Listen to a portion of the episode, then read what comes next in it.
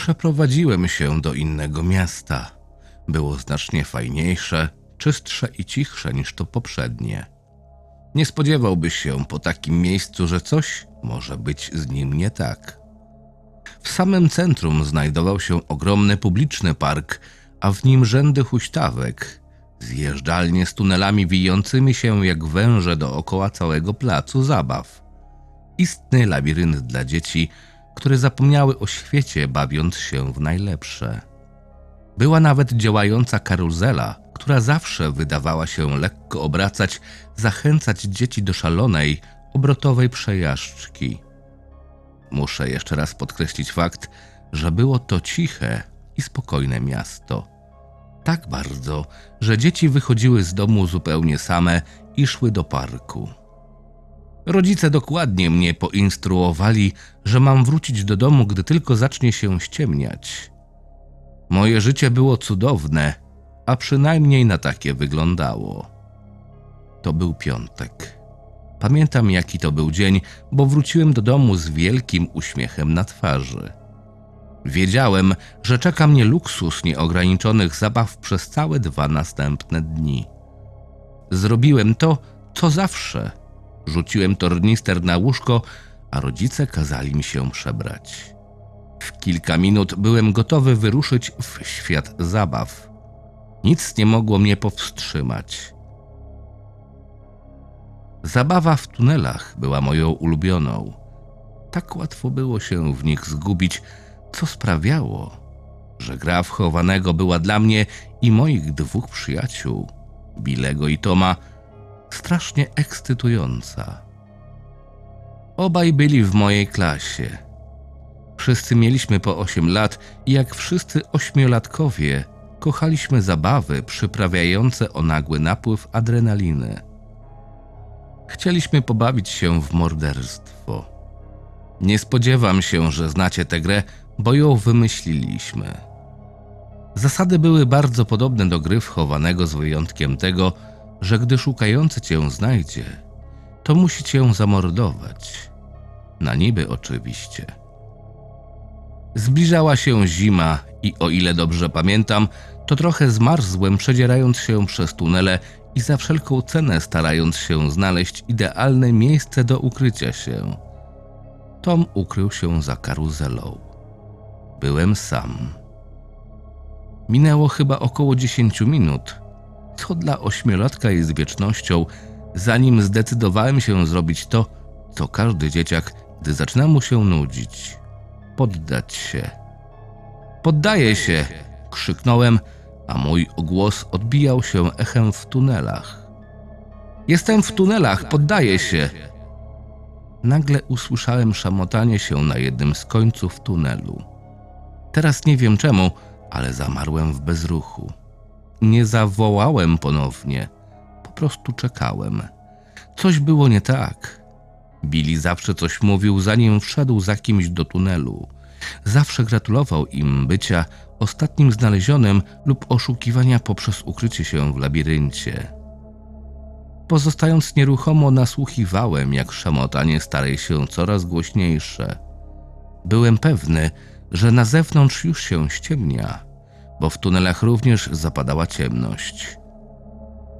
Powoli zacząłem przesuwać się w tył, ale hałas przede mną stał się jeszcze głośniejszy, zupełnie jakby ktoś lub coś było za duże, aby zmieścić się w tunelu. Wyłaź, czas iść do domu. W tunelu rozległy się wywołujący gęsią skórkę głos. Brzmiał jak w sytuacji, kiedy dorosły mężczyzna mówi do małych dzieci lekko podniesionym głosem. Zdecydowanie coś było nie w porządku. Gdyby głos nawoływał z zewnątrz, to zapewne bym wyszedł. Ale był tutaj, w środku. Po co dorosły miałby wpełzać do środka? Gdy przesuwałem się coraz dalej w tył, w ciemności przede mną pojawiła się twarz starego człowieka. Kępki włosów na głowie i charakterystyczny wygląd kogoś, kto od dawna się nie mył. Nie widziałem, co miał na sobie, ale były to stare, podarte ubrania. Miał spiczastą, postrzępioną i wyraźnie brudną od ziemi brodę. W momencie, gdy nasze spojrzenia się spotkały, uśmiechnął się do mnie. Pokazał swoje obleśne, nieumyte zęby, które pokryte były brązowymi i czarnymi plamami. Spanikowałem, odwróciłem się i z całych sił zacząłem pełznąć do wyjścia, a szamotanina za mną stawała się coraz głośniejsza i szybsza. Gonił mnie. Czym prędzej przemieszczałem się przez labirynt, miałem uczucie, jakby trwało to wieczność. Zatrzymałem się dopiero, gdy nogi odmówiły posłuszeństwa ze zmęczenia. Minąłem już tyle zakrętów i spirali, że byłem zupełnie zagubiony. Nie zrobię ci krzywdy, chcę tylko porozmawiać. Rozbrzmiał echem głos w tunelu. Wiedziałem, że jest niedaleko. Przylgnąłem ciałem do dna małego, wąskiego tunelu i słuchałem. Cały czas łagodnym głosem błagał mnie, bym wyszedł i się mu przedstawił. Leżałem w tunelu godzinami. Nie przesadzam. Nawet gdy słyszałem, jak klnie sam do siebie i ze złością wychodzi z tunelu, nadal czekałem. Przez głowę przeleciało mi wiele myśli, między innymi, że wychodzę z tunelu i spotykam ten sam uśmiech, który przywitał mnie wcześniej. W mrokach tunelu zauważyłem niebieskie migające światła na zewnątrz, słyszałem gorączkowe nawoływania powtarzające wciąż 3 imiona. Billy, Tom, Michael! Kiedy usłyszałem swoje imię, powoli ogarniał mnie spokój. To moi rodzice przyszli.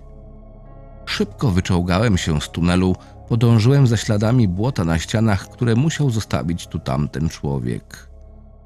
Na zewnątrz moim oczom ukazało się kilka samochodów policyjnych i migające światła. Było kilka grup dorosłych, mieli zmartwione twarze. 2 z nich rozpoznałem.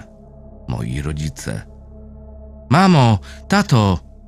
Zawołałem i zapłakany pobiegłem w ich kierunku.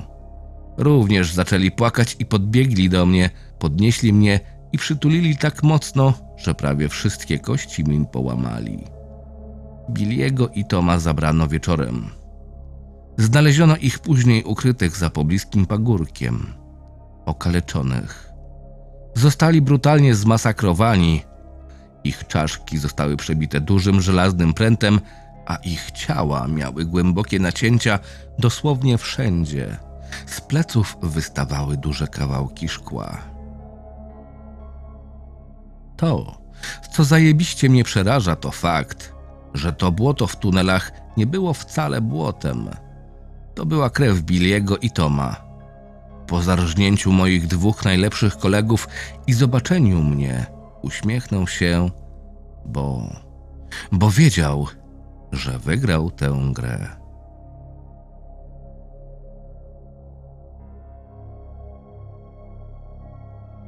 Czytał Krystian Kieś.